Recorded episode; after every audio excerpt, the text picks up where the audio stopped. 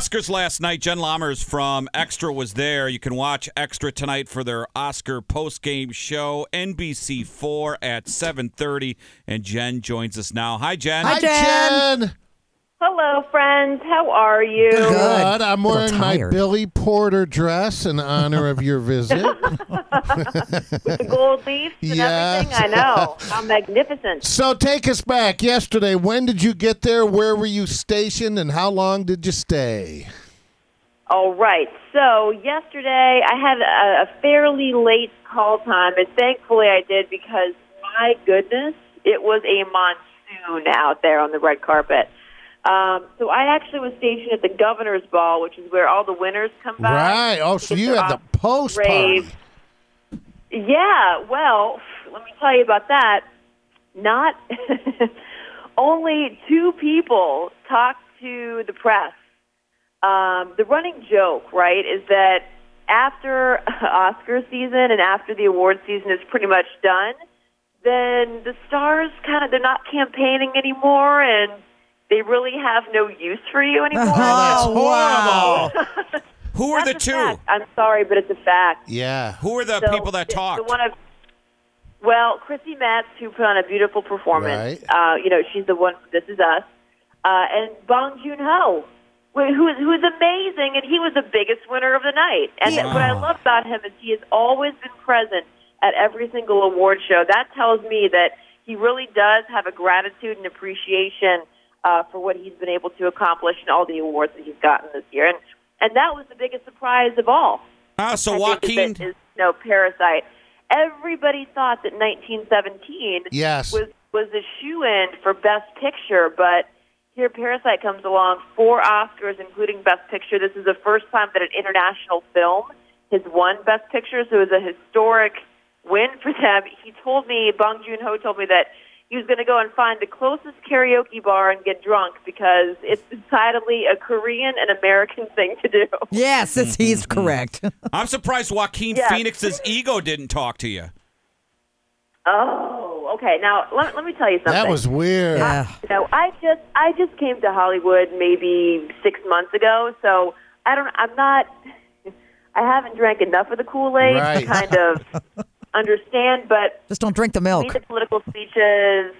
I'm over it. You know, I think that most of Hollywood has not a clue what it's like to to be in the real world, to face real world challenges. So to go off on platitudes about being sustainable and eco conscious, I think it comes across as a little disconnected. And let's face it, most people don't like Hollywood for that reason.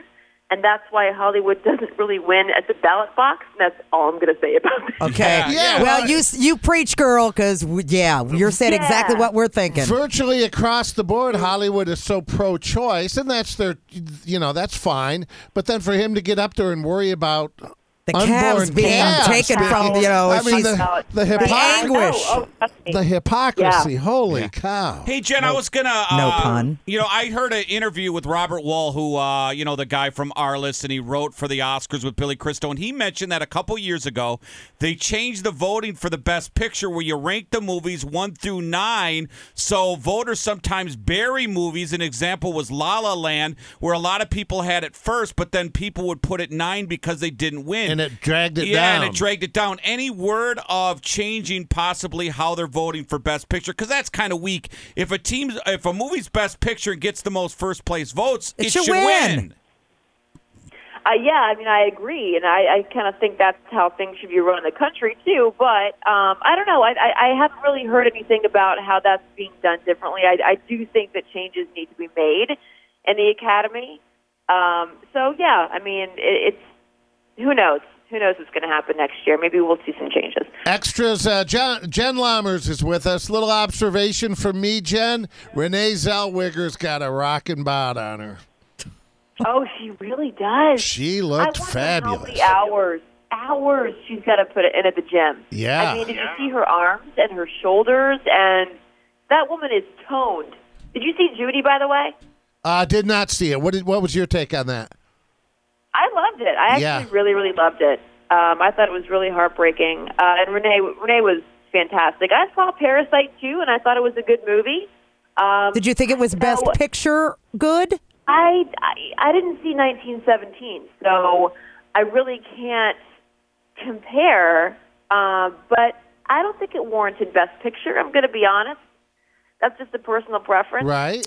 No, I'm with you. I No, agree. no, Torg's with found you. Myself, most of the movie, I couldn't even really enjoy it that much because I was reading the subtitles the entire time. So I You're like the third person to say that. for like three hours.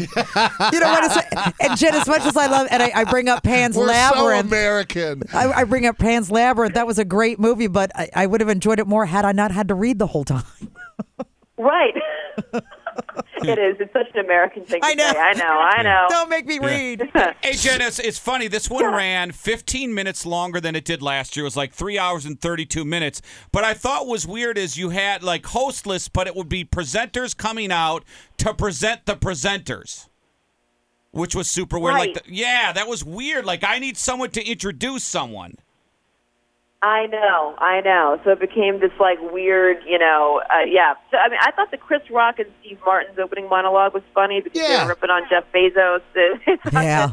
He wasn't you know, having it, though. Jeff Bezos probably thought Marriage Story was a comedy because he got divorced and he's still the richest man in the world. I mean, so there were some pot shots that I thought were pretty funny. Uh, Maya Rudolph and Kristen Wiig, I thought they were good. Yeah. I thought so too. I like that. Because the Mm-hmm. the first year they went without a host, the announcer introduced everybody, if you recall, and it moved real fat quick. It was it was a lot better It than the way they did It it last did. night. Yeah. Yeah. I'm not really sure why that was. I think yeah, maybe too many presenters Yeah. Yeah. and and and too much too much uh, shtick. So who got You know? drunk at the governor's ball last night when it got late? I didn't even really. We were there until maybe around ten thirty, and people were coming and going. You know, we didn't see Brad Pitt walk in. Um, it, I think there must have been like a different entrance because there was just a small line of press, uh, and you know, we would. it was just it was just kind of funny because we were screaming out, you know, oh, oh come and talk to us. Hello, we're over here. Uh, You got two people to talk, and one of them doesn't speak the English. language. so you talk to the interpreter. Yeah. It wasn't even in movies. What if it was in television? Right, You know? Uh, we'll watch extra NBC4 tonight, 7.30. Jen, thanks so Thanks, much. Jen. Thanks, guys. Great stuff. Bye.